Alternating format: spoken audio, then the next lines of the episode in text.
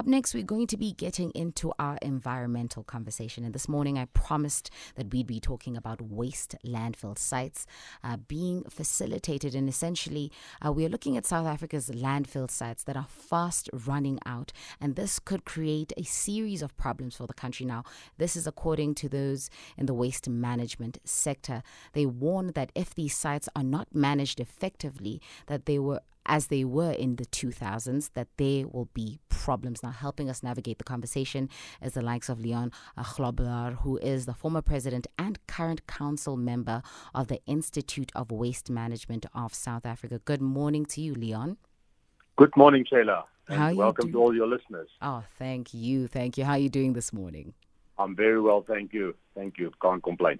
Lovely. So we're going to get into the conversation. I know that there aren't any stats. The last stats I happened to see were released in 2017, where uh, 34.5 of the general waste was recycled and recovered. Um, what is the current status, if you were to shed light further, uh, apart from what I've just mentioned? Sheila, thank you very much. I think uh, just for all the listeners, maybe that sits in their cars or at their homes, you know, if you just have the thought if you have placed your bin out this morning, you know, what happened to that bin? Where is it going to? Mm. You know, our South Africans are has become a throwaway society. You know, now the, the statistics say that we generate an order of about 16 million tons of municipal solid waste or general waste annually. And per person or individual, you know, anything from 0.75 kg to 1.5 kg per day per person. Now, you can imagine in your own household and, and, everyone driving around and thinking about how many people in the households, what happened to my waste? Now, mm. it is it is uh, a fact that, that, for instance, in Gauteng, we generate an order of about 6 million tons alone annually. And the last time a landfill was licensed for, for, for the, the, the public sector was in the early 1990s. You know, and it was a landfill facility in, in Tshwane. So what has happened is that because you know we are a throwaway society, all our waste is going straight into landfills. You know, yes, although we say we, we recycle or recover, you know, 34 to to 40 percent of it, mm. what happened to the rest of it? Now, let me maybe just unpack that a little bit for you. You know, in Gauteng, because we are a throwaway society and because we still have some landfill facilities, everything goes to landfill. In, the, in 15 to 20 years ago, the Western Cape realized that they could not find landfills, and they then started to make alternative arrangements. You know, they diverted building rubble from landfills, they diverted uh, garden greens from landfills, and they've built what we call material recovery facilities, where people can take the, the, the what we call commodities to, and they started recycling and, and, and divert them from landfills. But unfortunately, in Gauteng and the rest of the country, those practices did not follow.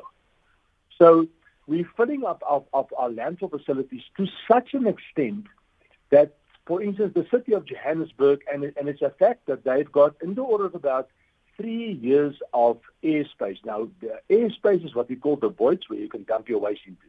Mm. Three years, then they will not have another uh, uh, space to, to, to dispose of their waste. And therefore, they they're looking to the private sector to see what, what can you do. But for the same instances, the city of Tshwane is in the same position.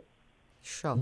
You, you know, so what are we going to do with our waste? And until we we basically adopt an integrated approach where we separate these items and, and prevent it from going to landfill, we are in serious problems, in trouble.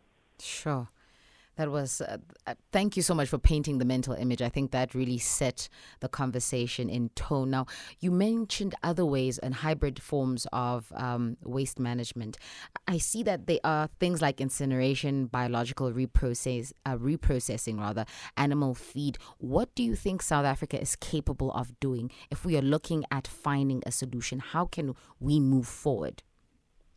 Shayla, firstly, you know, we we need to implement what what we call the circular economy. Now, let me just explain.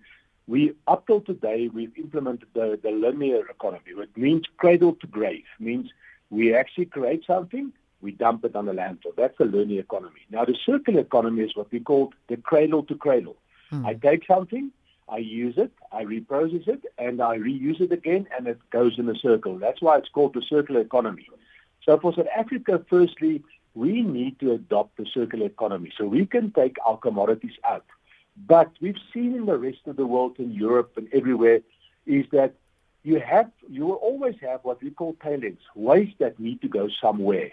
Now, our municipal solid waste got a calorific value. You know, now I'm not going to go into the detail of that. So there are energy values in, in, in those, but for a landfill facility, if you start up, and if Shayla decides this morning she wants to start a new landfill facility, it will take you anything from three to five to six years to get it firstly licensed, to get it approved before you can do anything if the public do not oppose you. So that's a six-year process. Sure. If we go into thermal energy, like waste energy plants, that same process will take you 10 years. Mm. People don't want to see what they call landfills in the sky or landfills in the air, you know, because of the pollution. But it's because the South Africans are ill-informed. you know, uh, if, if you look at Europe, there's a, about 1,500 of these plants all over the world, operated in the biggest city, in the center of the biggest cities. But because it's new in South Africa, we don't want it, you know, and therefore we oppose it and that delays the process. For instance, the city of Joburg has been has been busy with such a process since 2010, and they're still busy, and they're a long way off concluding. So, firstly, I would I would say that that we need to separate waste. We really need to be serious about separating our waste, taking it to facilities where it can be recovered, and then whatever is left, you know, we must either compost it, you know, take the garden greens out and compost it for reuse, or we must actually then put it into thermal technologies where we can generate electricity from it. Sure. And with with that being said, with us achieving a circular economy, as you had mentioned, is there anything we can do on grassroots level? Because this sounds like uh, a lot of uh, enforcement of legislature that is currently not taking place or is taking time uh, to manifest. So, what can we do in the interim? Shayla, uh, uh, I would just like to, to correct you there. South Africa's yes. got some of the best legislation in the world. Mm. The problem is enforcement. That's the problem. Mm-hmm. You know, mm-hmm. and and uh, I'm going to come to your question just now. Just for for interest sake, because the Western Cape realized that uh, they're running out of airspace, they slowly increased their disposal fees to force people to recover. So, for instance, the Western Cape uh, as disposal rates are in the order of about 650 rand a ton. In Gauteng, our same disposal rate for the same products are 200 rand a ton. So therefore, it's cheaper to the, to just throw it away. Now, I think from from from a South African perspective, if if our communities or our households can just separate wet from dry, you know, now wet from dry, dry means all your paper, all your glass, all your uh, your tins, all those type of things that that's got a value or what we call commodities put it in a bag and put it outside. We see that we've got about 200,000 what we call the trolley brigade, the, the brigade, the people running in the streets collecting this, making a living of it, you know, mm. and put it out because you know uh, uh, we've adopted that that the principle. And on Monday mornings, these people stand in queues in front of our gates to actually collect those things. So we must, at, at from household level, separate, you know, and and then actually put pressure on our municipalities to implement systems like that. Absolutely appreciate that response. I think that is what we have time for. But thank you so much for uh, the vivid image of what needs to be done moving forward. We absolutely appreciate the conversation, Leon. Shayla, thank you very much and have a lovely day. Likewise, that was the likes of Leon Grobbelaar, who is the former president and current council member of the Institute of Waste Management of South Africa. With that being said, three minutes before the show comes to an end, we must go back to the poll question this morning. I see that we have some stats up because we did have a poll running, and we were essentially asking you this morning if you believe um, that we as a country are moving fast enough to get more independent power producers onto the grid. And I see that the likes of Just Nation saying, no, we are not. Actually, we're moving, we're not moving anywhere uh, in terms of getting independent uh, power producers onto the grid.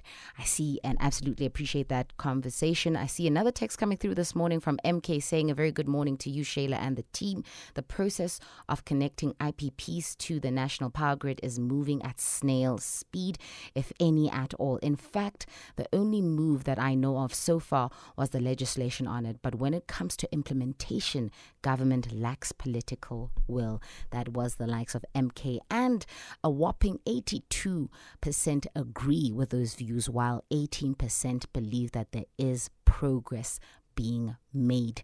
Wow. Let's keep the conversation going. Find us on Twitter. It is at SAFM Radio on WhatsApp 061 And lastly, if you're looking to send through a text message, that will cost you one rand fifty, and the number is 41391. I must thank the team on production, the likes of Gwenzekile and Kati, and on technical production, Sia Daniel.